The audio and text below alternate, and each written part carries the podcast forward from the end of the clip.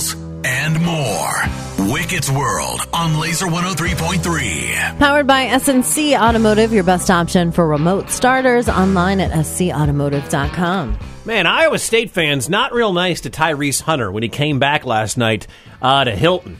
Now, granted, Tyrese Hunter said, I'm done with you after one year. The Big 12 freshman of the year went to go play for Texas.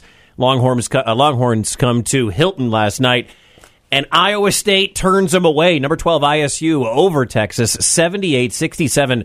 The Longhorns were ranked seventh in the nation, by the way. Jaren Holmes had 21 for the Clones, but Head coach TJ Otzelberger said it was all about the defense. We usually set the tone, or we need to set the tone with our defensive ball pressure and intensity. And for whatever reason, we didn't do a great job of that through those first 10 minutes. We continue to talk about it in our autos and address who we are and, and how we do things. And then as we started to turn them over, and pressure them more. Obviously, the offense in the game came around our way. Hunter, by the way, three of eleven from the field yesterday in the loss for the Longhorns. Iowa State now fourteen and three on the year, five and one in the Big Twelve, tied for the lead atop the conference because Kansas lost at Kansas State yesterday. Up next, Oklahoma State this weekend in Stillwater. Coming up tonight, it was supposed to be Iowa and Northwestern in Iowa City. That game has been postponed, not because of weather because the Northwestern program has too many COVID positives. Mm. So there's too much COVID going on within the Wildcat program. That game is postponed. And then back here in Des Moines, Drake takes on Missouri State at the Knapp Center.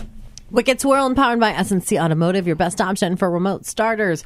Online at scautomotive.com.